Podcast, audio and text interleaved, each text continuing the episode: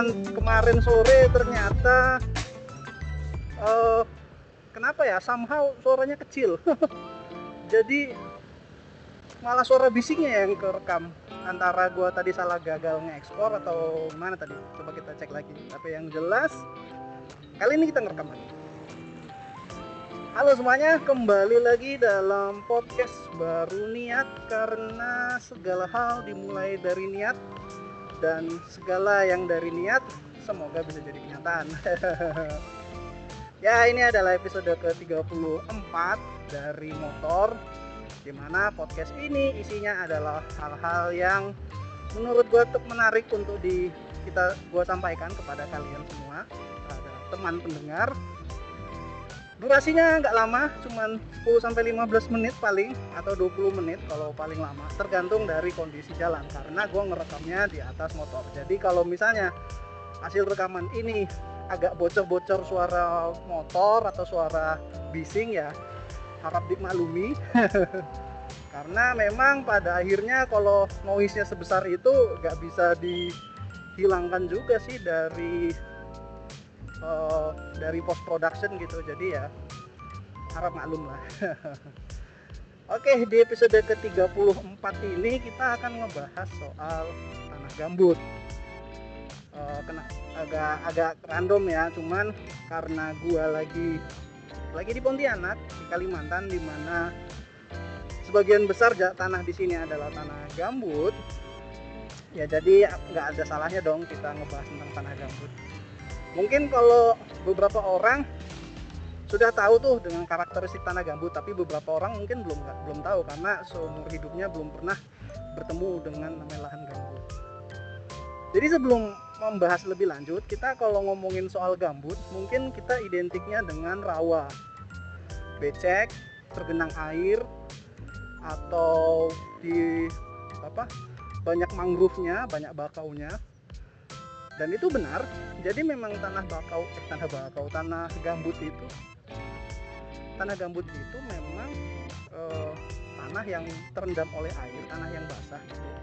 dia terbentuk dari lahan yang eh, apa ya istilahnya itu terendam air dalam waktu yang dalam kurun waktu yang lama bisa sampai ratusan tahun yang menyebabkan eh, tanaman or, tanaman organik baik tanaman maupun hewan lah pokoknya benda-benda organik membusuk di atasnya gitu. Sehingga membentuk uh, sedimen atau lapisan gitu. Jadi tanahnya itu terbentuk dari pembusukan pembusukan bahan-bahan organik.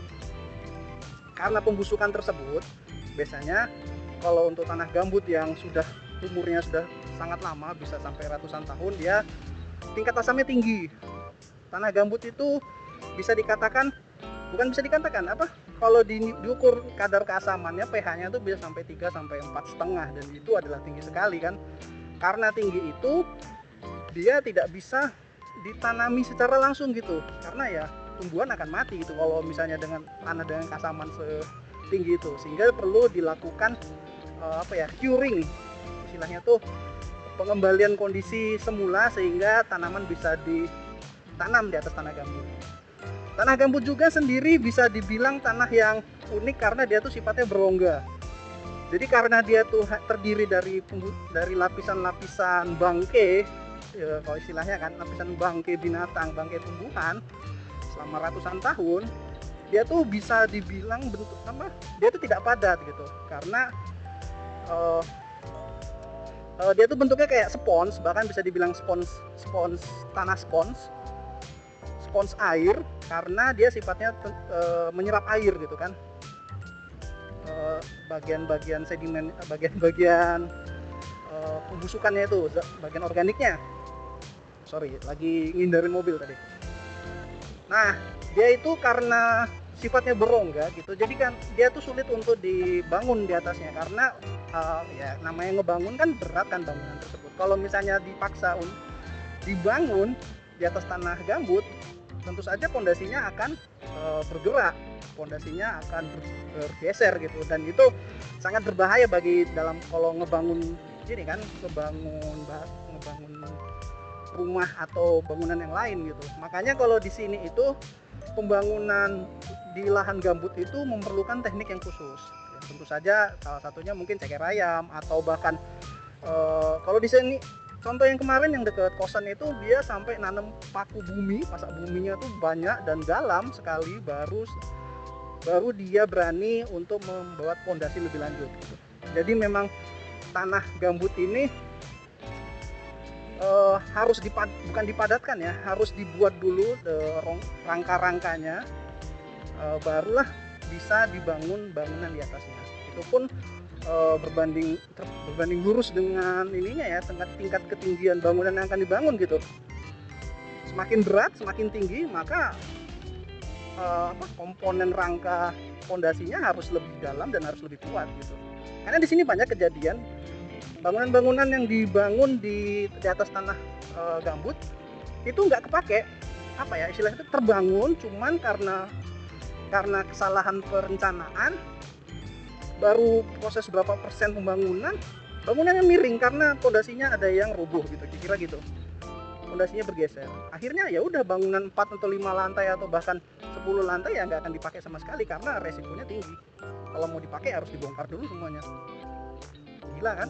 Makanya itu bangun membangun e, di daerah gambut ini perlu teknik yang mm, yang berbeda dengan yang kalau kita ngebangun di Jawa kalau Jawa atau Sumatera kan tanahnya tanah keras itu kan. Setidaknya bisa lebih mudah dipadatkan gitu kan baru dibangun gitu. Kalau di Kalimantan di tanah gambut sulit. Makanya di sini banyak yang rumahnya tuh kayak semacam rumah panggung aja. Jadi pondasinya pondasi panggung. Lalu temboknya juga bukan beton tapi simpai. Simpai itu kayak apa ya? Jaring-jaring yang di semen. Jaring besi yang di semen jadi dia temboknya tipis.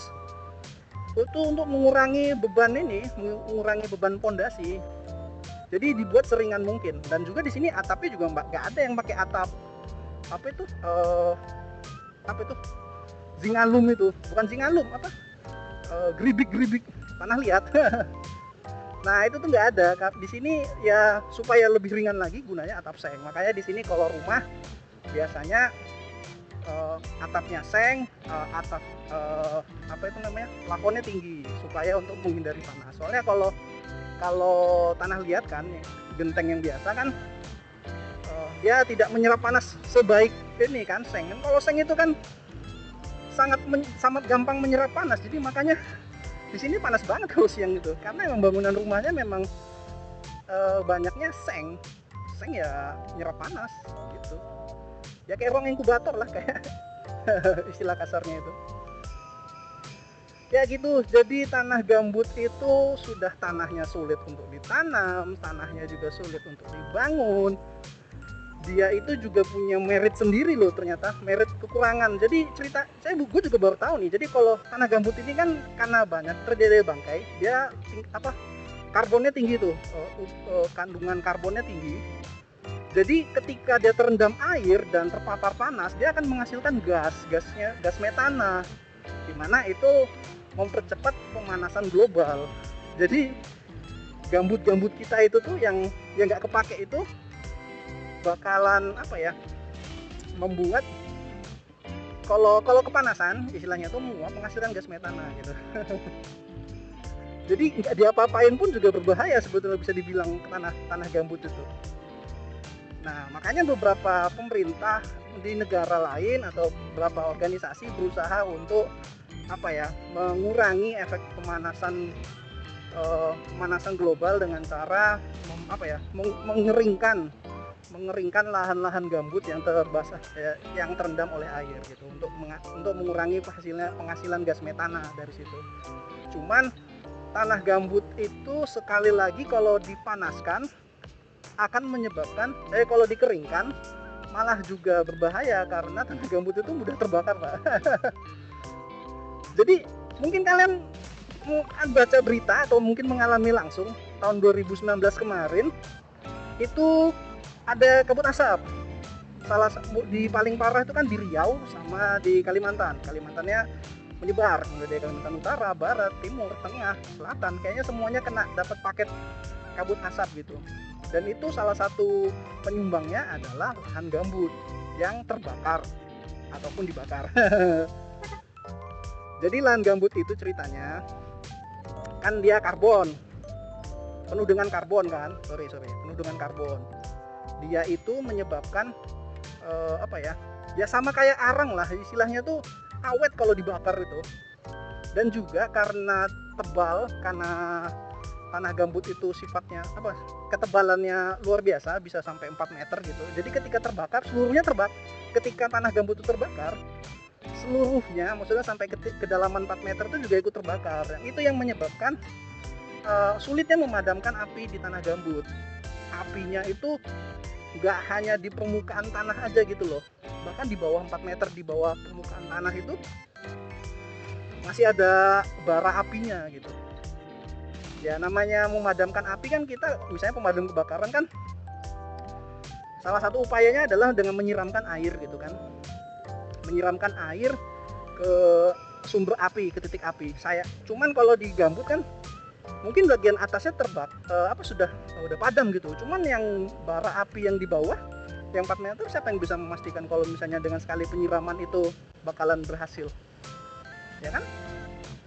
Ditambah gambut itu gampang terbakar. Mungkin istilah istilahnya gini kalau misalnya sudah atasnya sudah mati tuh lalu kering karena panas kan. Biasanya kan kabut itu terjadi karena kemarau kan. Jadi sudah sudah mati padam apinya bagian atasnya bagian bawahnya belum ceritanya terus kena sinar matahari kembali kering ya dari bawahnya ya ngebakar lagi gitu. Makanya sangat sulit untuk uh, mematikan lahan eh, mematikan api di lahan gambut. Itu perlu teknik yang yang lebih modern advance kalau misalnya mau mematikan api secara langsung. Tapi kalau dengan disiram air hanya satu kali dua kali sepertinya lebih sulit itu untuk padam nah itu gambut.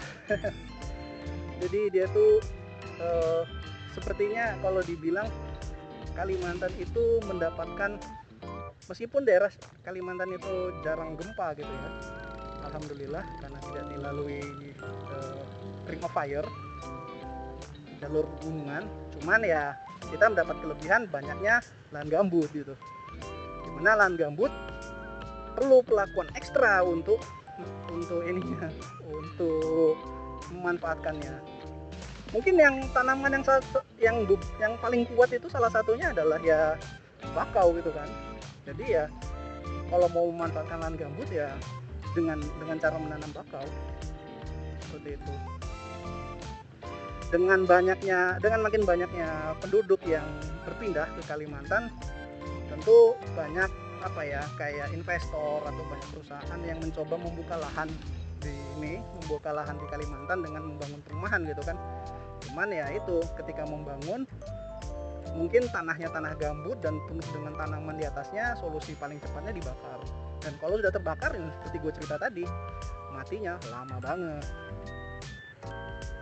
karena itulah uh, itulah kenapa tiap tahun itu yang namanya kabut asap itu ya udah kayak ke, udah kayak kebiasaan aja gitu.